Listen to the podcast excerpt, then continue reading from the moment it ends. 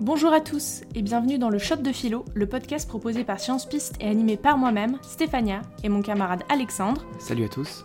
On est là pour vous faire réviser le bac de philo en traitant une des notions de programme en 5 minutes chrono. C'est parti Aujourd'hui, on va aborder le thème de l'art. Durant la crise sanitaire, nous avons vu que les lieux d'art, comme les musées ou les salles de spectacle, ont été considérés comme non essentiels. Or, certains d'entre eux ont été occupés, comme l'Odéon à Paris, pour protester contre cette classification. Selon les manifestants, le gouvernement ne comprendrait pas l'importance de l'art. Mais quel est exactement le rôle de l'art? Alors l'art chez les Grecs, c'est d'abord l'opposé de la nature. De fait, l'art est avant tout une création humaine.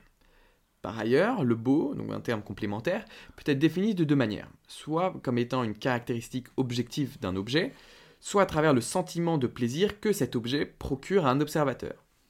L'art, c'est aussi la recherche du beau à travers la technique, mais nous verrons que cette définition est remise en cause. Donc les principales tensions au sein de ce sujet pour le bac sont donc le lien entre art, beauté et plaisir. Donc euh, voilà, l'art doit-il rechercher le beau, l'art doit-il plaire à tout le monde, mais aussi entre art et utilité, L'art a-t-il une fonction? Est-il non essentiel?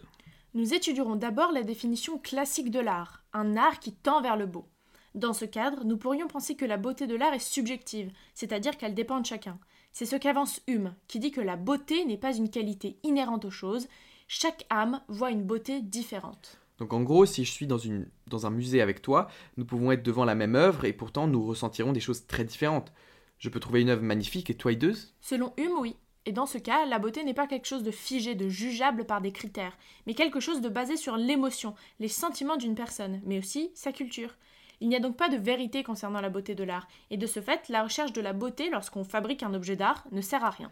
Mais est-ce qu'il n'y aurait pas quand même des œuvres qui se détachent des autres? Pour prendre deux extrêmes, on ne peut pas mettre euh, Weshden et Mozart sur le même plan, non? En tout cas, c'est la thèse de Kant, qui a connu Mozart, mais pas Weshden.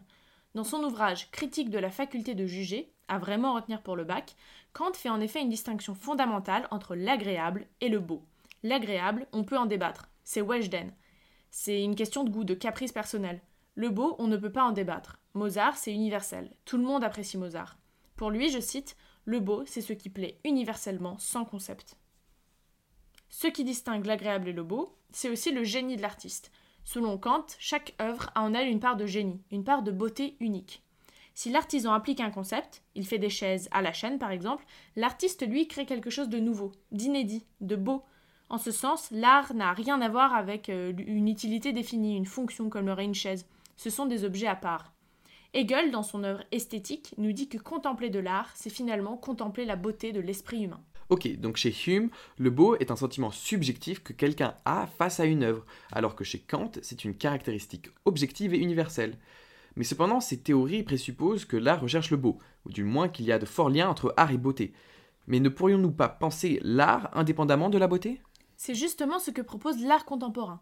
L'art ne recherche plus uniquement la beauté, mais peut aussi chercher à interpeller, à choquer, à faire comprendre des phénomènes sociaux. Un des exemples les plus marquants concerne l'œuvre de Marcel Duchamp, La Fontaine, qui est simplement un urinoir renversé. Mais c'est n'importe quoi, euh, pourquoi contempler un urinoir dans un musée? Ça n'a aucun intérêt. Ok, mais Marcel Duchamp ne demande pas à ce qu'on admire son œuvre dans un musée avec un grand waouh. Ses œuvres sont là pour interpeller, sur le rôle de l'art justement. Il appelle ce type d'œuvre les ready-made. Dans le même registre, cela peut nous faire penser à l'œuvre carré blanc sur fond blanc, et d'autres monochromes de Malevich. Ce peintre russe veut toucher les limites de l'art. Ainsi, l'art est constamment en train de changer.